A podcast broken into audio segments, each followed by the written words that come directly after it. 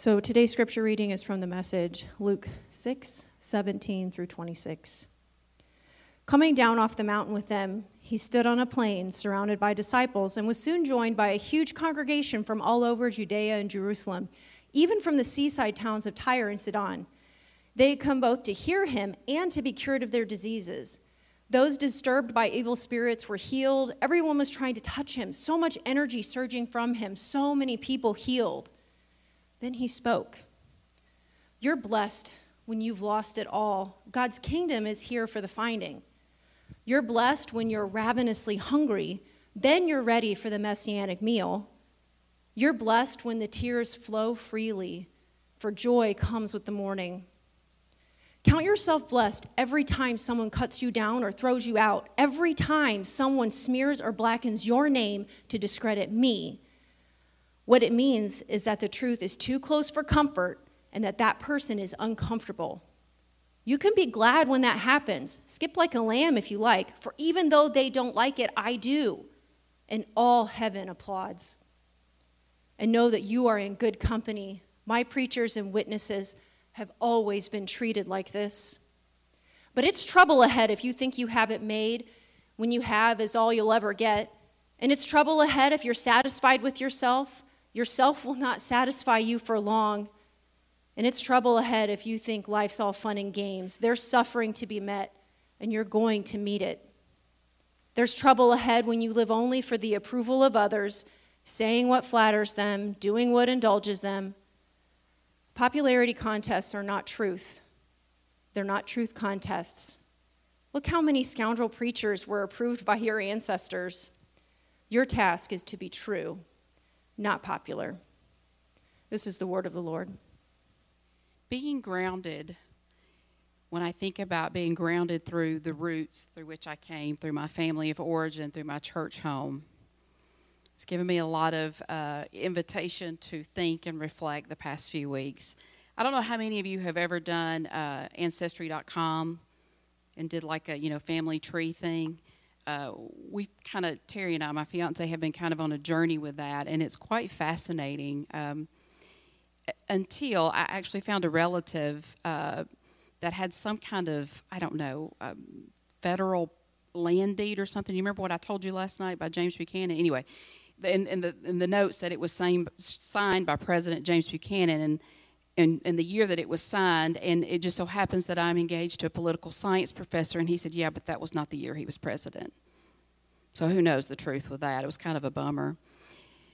But I, I know that at one time my mom told me that in the 1930s I had some cousins that robbed a train and went to federal prison. I haven't found that story yet, but I'm still looking. Um, but we can find some skeletons in those closets, right? I found out a great grandmother doesn't have a father on her birth certificate. She lived till 1990, so she was a part of my life up until I went off to college, and I realized she didn't have a father. What's that story? I'm sure that's interesting. Some of us, with our family of origin, the roots that are there can be rather unhealthy. And that's too bad. And that brings sadness and hardship and pain. But what I am learning is that even if that's the story, now that we're grown up, we can make a different story for the family that we leave behind. And that's what I hope that if you have that story of um, a family that wasn't there for you, that let you down, that you can do something different for the family that you have now. And that's why I'm so excited that uh, Joel Shoemaker is going to share with us this morning. Um, as the mom of three children out of four who are in the LGBTQIA plus community, there are moments in my life when I wish I had responded differently than what I did at the time. But I can apologize for it and learn and do better. And that's what I've done. And you know, there's so much to learn. There's so much about this. I feel pretty old and unwoke in a lot of areas, but it doesn't mean that I can't be taught. I'm not too old for that. I can learn, and I hope that that's what we all can do. I wanted to read a couple of excerpts from Joel's book. That I, his book is uh, Bacon Grief, grab it if you can. It's really cute and funny. So, Joel's character in this book, or his characters are Charlie and Tim. So, I want to share an excerpt from uh, Charlie's point of view. When he, Charlie, was seven years old, he first knew he wasn't heterosexual. He just didn't know the word for it. He also knew it wouldn't be an issue with his family. Isn't that beautiful? He was pretty sure they knew before he did. After all, his purple pants were his favorite. Not that a heterosexual wouldn't wear purple pants, and that's in all caps in case you can't read that correctly in my voice. This is encouraged behavior, which would likely result in greater happiness for heterosexuals. I agree, purple pants probably would make us happier. This begins and ends his presidential campaign. On the other hand, while he also knew from a young age, though it's more difficult for him to define exactly, he knew his family of pastors and churchgoers and homeschoolers would take major issue with this unforgivable defiance, for that's just what they saw this as. His family would see it as we just want, we just want you to be happy, after all. And then, as Charlie's having a conversation with God,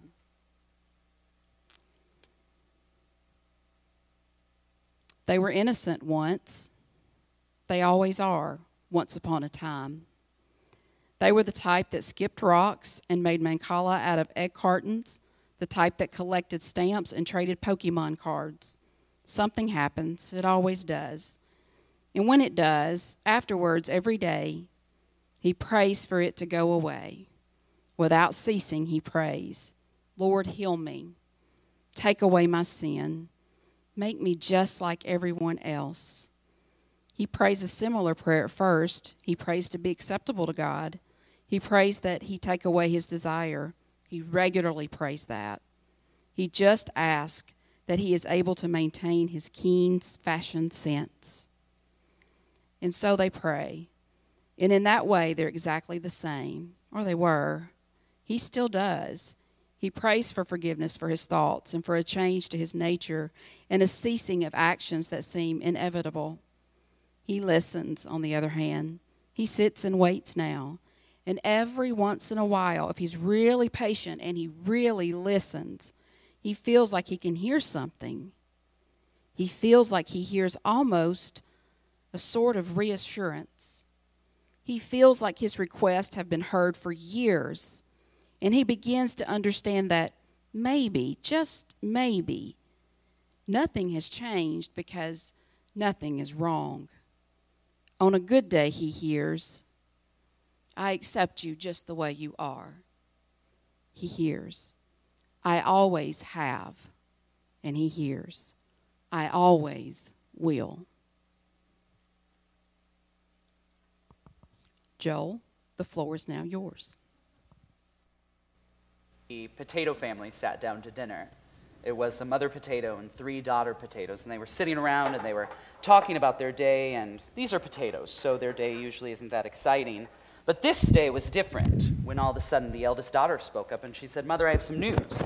And the mother said, Well, that's great, but what is your news? And the eldest daughter potato said, Well, mother, I'm getting married. And the mother said, Well, that's terrific. And who, eldest daughter potato, might you be marrying? And the eldest daughter potato says, Well, I'm marrying a russet. And the mother said, A russet? Now that's a fine tater. A fine tater indeed. So they go on talking about how exciting it is that the eldest daughter, Potato, is getting married, and she's making the announcement on this, on this very night when all of a sudden the middle daughter speaks up and she says, I too have some news. And the mother said, Well, that's good, but what could be better than my eldest daughter getting married and making the announcement this very night?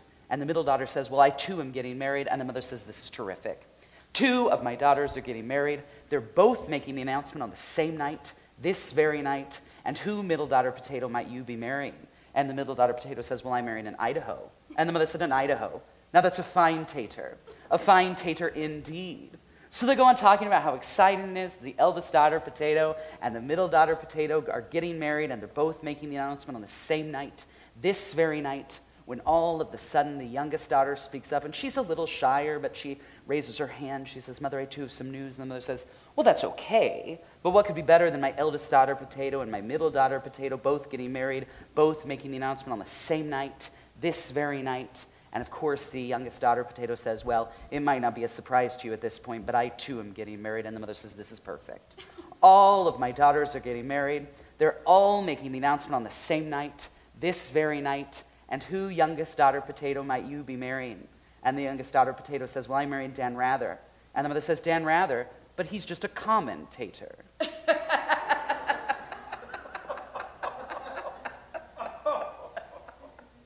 I've been a storyteller, an entertainer, and specifically a magician since I was seven years old. I've told this same silly little joke for at least the past 17 years and, and probably longer. I learned it from my grandpa, and because I like to set a low bar for myself. You'll see.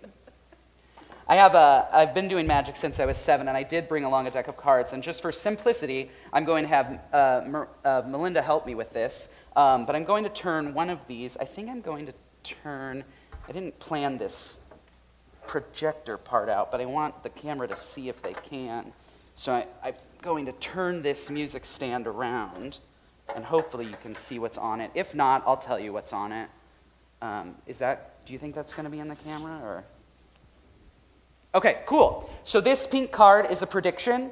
It's just something that I wrote down in advance of coming here today. And I'm just going to set it right here, and we'll get to that in just a moment. And then, like I said, I did bring along a deck of cards. You don't have to see them, but you can hopefully see at least that they're mixed up and they're all there. And I'm just going to have Melinda quickly choose one. So if you would just touch one, you don't pull it out, just touch it for now. Which one? The King of Hearts. The King of Hearts. Are you sure that's the one you want? Sure. Even if I asked you to choose a different one, that would be the one that you would choose? Perfect. This is the card that you're choosing. Then this one right here? Yes. The King of Hearts is the card that Melinda's choosing. And just so we're clear, we did not set this up beforehand. Did not. And so you had no idea. You were going to come here nope. today and choose a card. Nope. And you had no idea that you would Nope. choose the King of Hearts. Take your hand like this, and I'm just going to give it to you. And you can actually take that to your seat. Just hold it for just a moment. She chose the King of Hearts. She could have chosen any card that she wanted to. I wrote a word on this card. This is my prediction. And I think, by the way, I should have prefaced this by saying I've been practicing this trick for a long time, and I think you're really going to be impressed by this. That's a cue for you should like it. Okay? Perfect. So this is a card, this is a word that I wrote down or a prediction that I made in advance. You chose the King of Hearts, and we've established that you had no idea that you would be choosing that card coming here today. And is it your lucky card, your card that you win a lot of money in poker with, or just a random card? And you have it. And again, there are 52 cards that she could have chosen. She chose the King of Hearts. And this is my prediction. And I'm going to open it up and I'm going to have you read it out loud if you don't mind. Bruce. It says Bruce. That's my prediction. And when I'm practicing this trick, the King of Hearts actually is the one card that I call Bruce. Thank you. In just a moment, though, you will, you will probably want to touch that card and turn it over. Don't do it until I ask you to, okay? Because I, I didn't know if that would be impressive. I never do. That's why I, I like to survey these sorts of things. And so I wrote, uh, it, just in case you didn't believe me, just in case coming in here you didn't, you didn't believe that the King of Hearts was the one card that I called Bruce. I wrote on the back of some of these cards. Like I said, don't turn yours over yet, but the back of this one says Paul. Paul is my grandpa, and he told very, very long jokes. My favorite story about my grandpa is how much he loved it when I stabbed myself in my eye. My grandpa built a stage for me. He took me to magic lessons, and he would ask me over and over, practically every time he introduced me to someone new, do the creamer trick. Do the trick with the creamer. The creamer trick is the trick where I stab myself in the eye. It's just that the creamer was the secret. You take the creamer and you hide it into your hand, and then you stab it like you're stabbing yourself in the eye, and the cream comes out. It's really fun. Try it at home. My grandfather ruined the punchline every single time. My grandfather's name is Paul. Paul told long jokes. My joke, the one about the potatoes, it's longer. My joke, the one about the potatoes, it's worse than my grandpa's jokes. And so to my grandpa, who's now in heaven, I win. That's Paul. He's the Queen of Hearts, which is close. But you didn't choose the Queen of Hearts. You didn't choose Paul. You chose the King of Hearts. This is Viola. My grandmother was Viola. She and I would roll half dollars, you know, in paper, the paper rolls. Um, I don't know why we did that, but it was a thing that we would do. And one day I found a coin that was the same size and the same shape as a half dollar. But everything else about it was different. I was very young at this point, And she told me to keep it. She wasn't interested in that coin because that coin was not a half dollar. So I kept it. And I would later look it up. It was a 1909 Morgan silver dollar. In mint condition, it would have been worth $900. It's in trash condition, and it's worthless, and I still have it today. I've written the name of family members on the back of these cards. This is Viola. This is the six of spades. You didn't choose the six of spades. The six of spades. She chose the what? King of hearts. King of hearts. So she did not choose Viola. This is my sister, Ronnie. I wrote her name on the back of the card because she's one of my most ardent supporters. This is my father's name, Richard, another one of my supporters. And then this is my mom's name, Tina. I could go on and list all of these, but I won't. But I will tell you that they're all members of my family. This is my Uncle Jeff. He's on the back of the two of spades. These are my family's names. And my uncle's name is Bruce. There are 52 cards here, 52 members of my family. You chose the King of Hearts. I predicted my Uncle Bruce. You can now turn it over and tell us what it says. It says Bruce. It says Bruce. I grew up with all of these people in the Catholic tradition. I don't think I need this anymore, so I'm just going to put that down there. I wrote a little bit about that in my tiny little sort of creative memoir called Bacon Grief, and I'm going to share those pages with you now.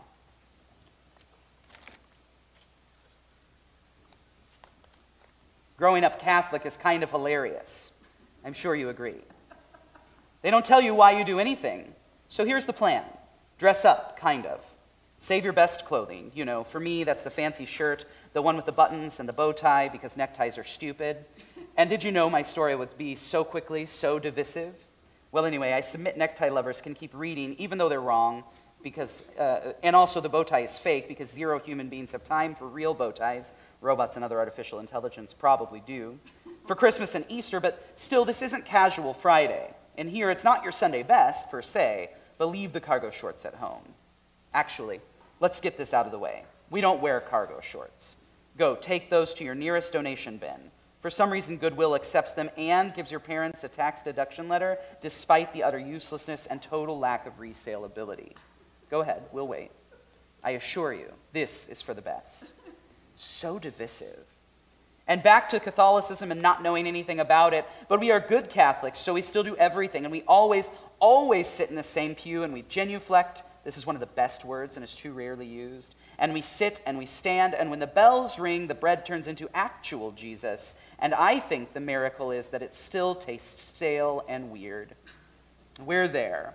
Most of us don't know why we do what we do, but we do it every week over and over again, and we are there until we aren't.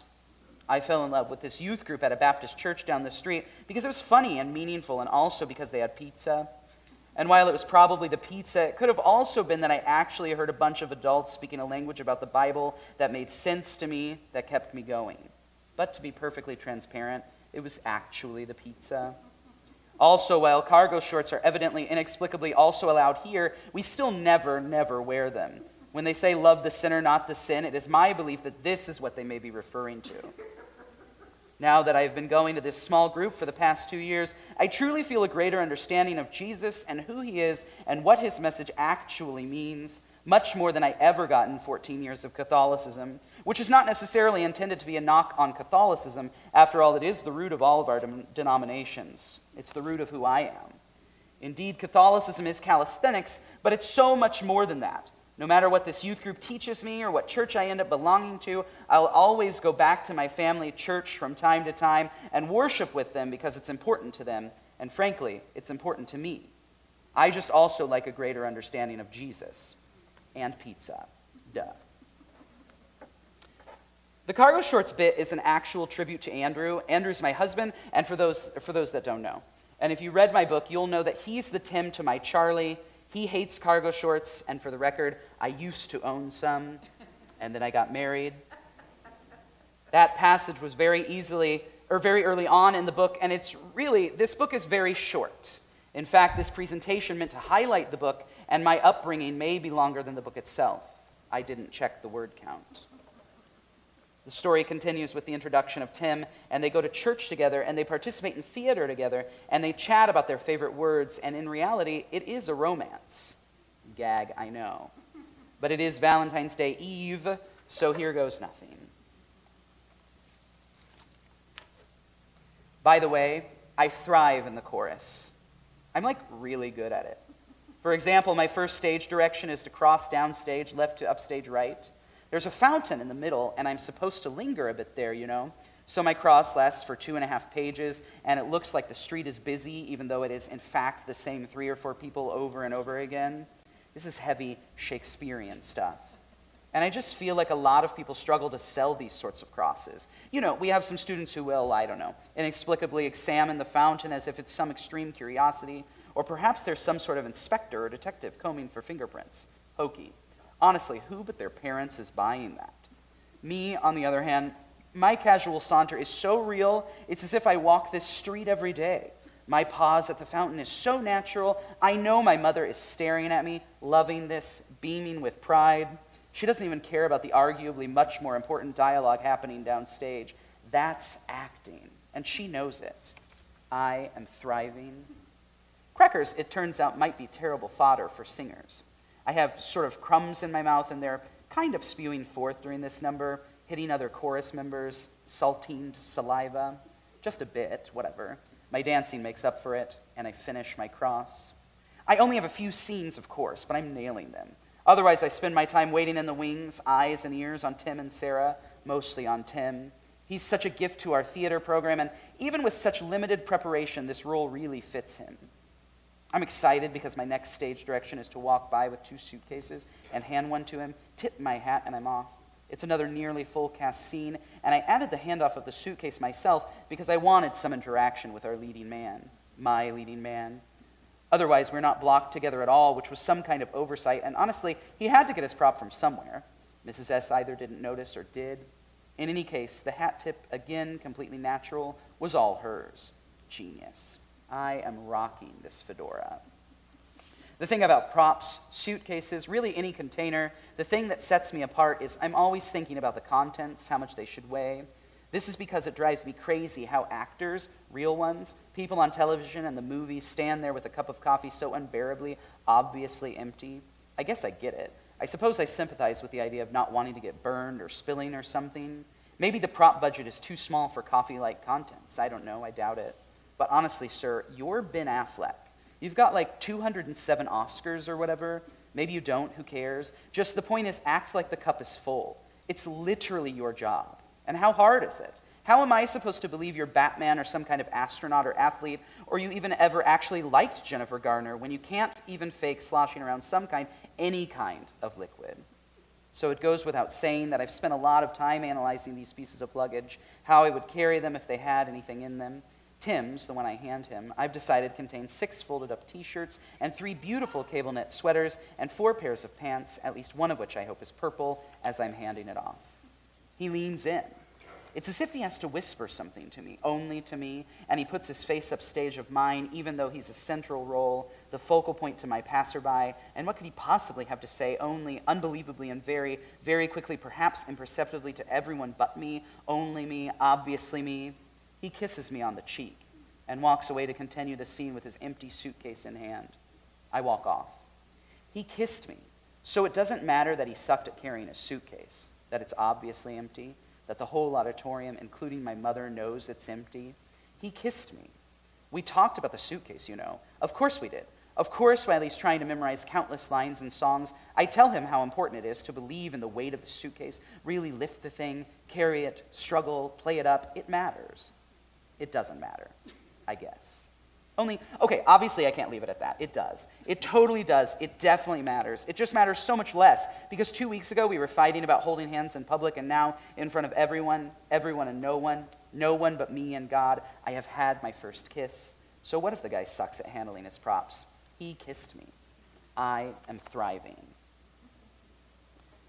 Tim and Charlie initially meet online because Andrew and Joel initially met online. And Tim is a pastor's son because Andrew is a pastor's son. And Charlie looks great in purple pants because, duh. by the by, they wind up at the end of the book, spoiler alert, going to a church just like Imago Dei Peoria because, duh.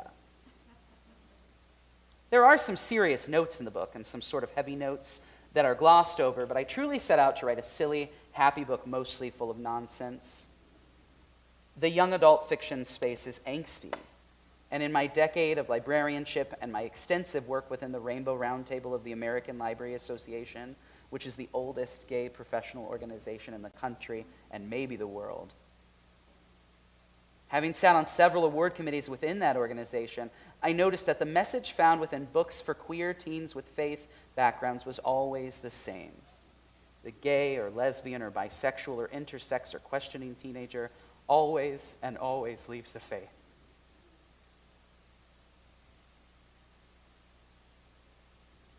And while that is a truth for many people, LGBTQIA plus and otherwise, it wasn't my truth. And I knew there were other, others like me, others that wanted to cling to Jesus. Here are just a few of them. Quote I'd love to see more books that celebrate faith and sexuality. As someone who identifies as a lesbian woman and a Christian, I search for fiction that reflects my life, and as I'm sure you know, it just isn't there yet. So, along with the congrats goes a very grateful thank you. End quote. Quote This is wonderful. I'm buying it for my library and posted it in the New Evangelicals Facebook group. There are about 3,000 people in it, and I think many would find your book really helpful. It is a group of people struggling with their faith LGBTQ affirming, mostly. Everyone is at different places, asking questions and asking the American Evangelical Church to do better. I'm so happy you wrote this book. Thank you. End quote. And finally, and I might add that as, as this book has been out for just over two months, and this is the only review that is not five stars, which is rude. but it also just happens to be my favorite. Quote I don't usually write reviews, but for this book, I felt compelled to do so. This is by no means a linguistic masterpiece, and the non traditional format took some getting used to. But as a whole, the elements of the book came together to better tell the story.